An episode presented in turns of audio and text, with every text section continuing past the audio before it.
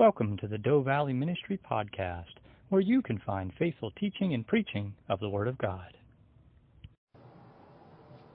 Our scripture reading this morning is from the Gospel of Luke. Luke chapter 1, verses 46 to 55. This is the Song of Mary. And Mary said, My soul magnifies the Lord and my spirit has rejoiced in God my Saviour. For he has regarded the lowly state of his maidservant. For behold, henceforth all generations will call me blessed. For he who is mighty has done great things for me, and holy is his name. And his mercy is on those who fear him from generation to generation. He has shown strength with his arm. He has scattered the proud in the imagination of their hearts. He has put down the mighty from their thrones and exalted the lowly. He has filled the hungry with good things, and the rich he has sent away empty. He has helped his servant Israel in remembrance of his mercy, as he spoke to our fathers, to Abraham, and to his seed forever.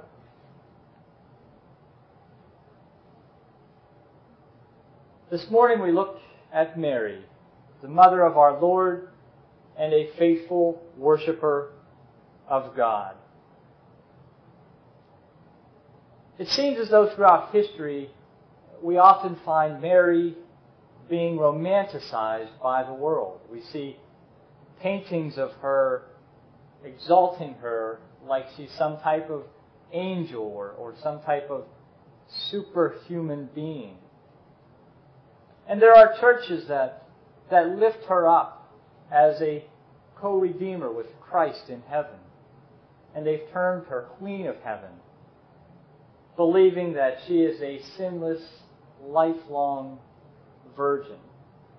And so on and so on. There's places that actually even worship Mary. The problem with these claims is the fact that none of them can be backed up with Scripture. Scripture tells us that Mary was pretty much a common young girl from a working class family. The only thing that, that we get from Scripture that really makes her different from other people is her extraordinary faith. And so we read this morning Mary's hymn of praise, traditionally known as the Magnificat. And there's no doubt about it. This is truly a hymn of joy, a hymn of praise to God. This is true worship. And we're going to take a look this morning and kind of evaluate Mary's worship this morning. First of all, we see with Mary she had the proper attitude of worship. And that was an internal attitude. We worship God from the heart. Not because we think we need to come here and put on a good show for our neighbors or, or our friends or our relatives or anything like that. But we look at what Mary states in her song, her hymn of praise, in verse 46 and verse 47. She says, My soul exalts the Lord, and my spirit has rejoiced in God my Savior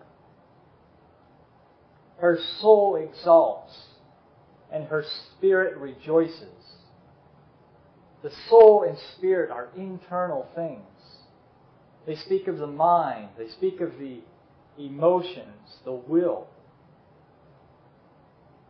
They're feelings of the heart. And that's what worship, true worship of God is. It's more than just being impressed by, you know, a nice looking church or or some really great uh, uh, music to, to sing or listen to. It's more than that. It's more than more than just a simple temporary thought. Real worship is our internal state. It comes from the heart and it's focused on God. We praise Him. We thank Him. We think of Him we speak of Him. And not just on Sunday mornings, but throughout our entire day, throughout our lives.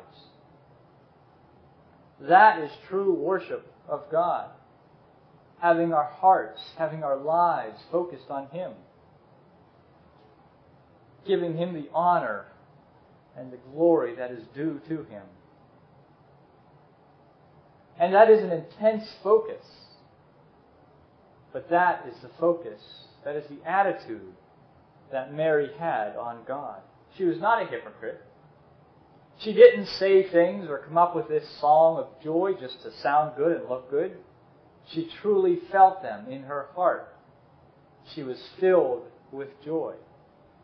And this wasn't just a one time event for her. This was an ongoing lifestyle for her. Mary continued to praise God throughout her life. But Mary also recognized her humanity. She was a humble person.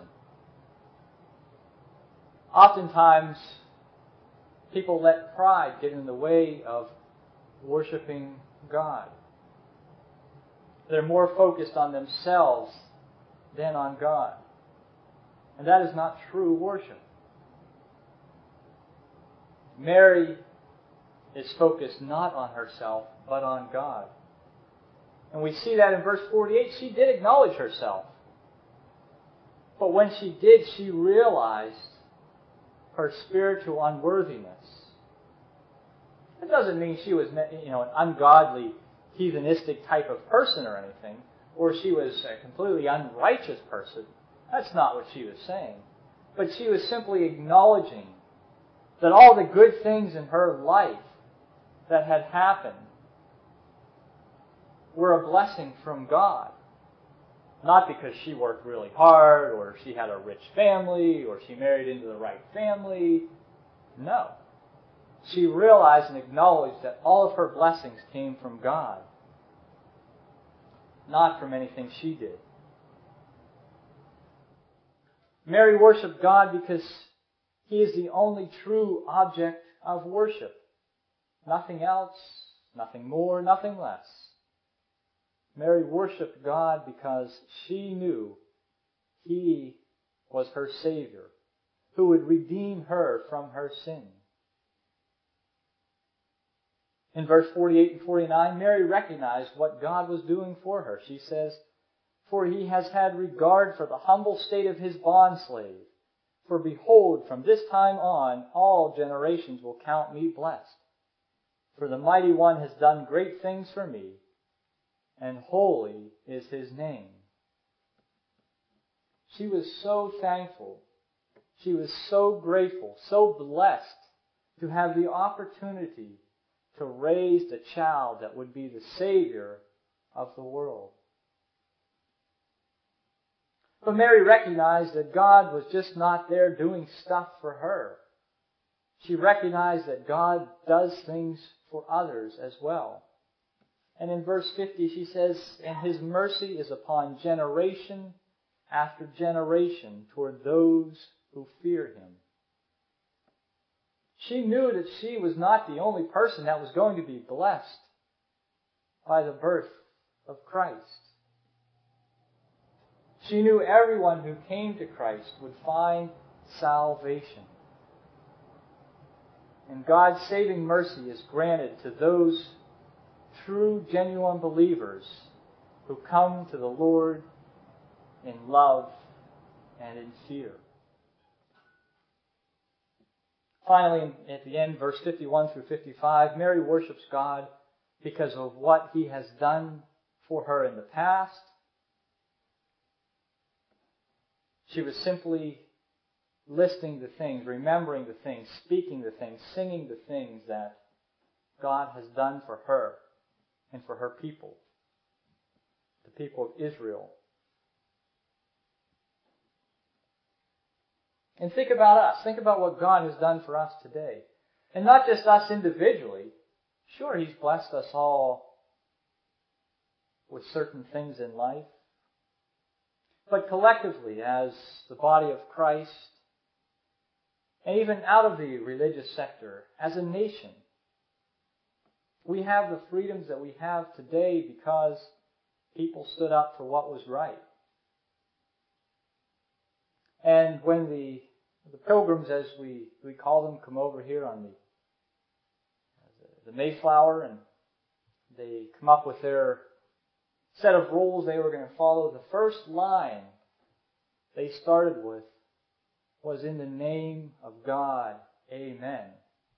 Meaning whatever we do, let it be done in the name of God. And that's how they operated. And even beyond that, as we look at our history, the Constitution becoming a free nation, and we can we continue today to enjoy those freedoms. We see that God has indeed blessed us as a nation. And there have been many soldiers that fought and died to preserve our freedoms. And we should never take any blessing for granted, but accept it as a gift from God. And I think sometimes we forget that here in America. We should thank God and worship Him appropriately. The trouble we have is not necessarily remembering the blessings or figuring out what the blessings are in our lives, but the problem for us really should be finding the time to thank Him for all the blessings that we have. And it's obvious that Mary was extremely thankful to God for all that He had done, for all that He was doing in her life, and all that He would do throughout her life. And not just for her, but for all of humanity. Mary truly is a wonderful example of a true worshiper of God. And there will be many times throughout our lives that we don't necessarily understand what God is doing or why He's doing it. And it's during those times that we need to remember the things that God has done for us in the past and trust in His plan for what is occurring currently and what will occur in the future. That is what Mary did. She trusted God. She had confidence in God's actions. She knew that God would work through her and things would just work out as He has planned. She knew God's character. She knew His nature. She knew God was righteous. God is just. God is holy. God is faithful. God is true. She believed that and she trusted Him. So how can we be true worshippers of God like Mary? Well, when we get into those situations,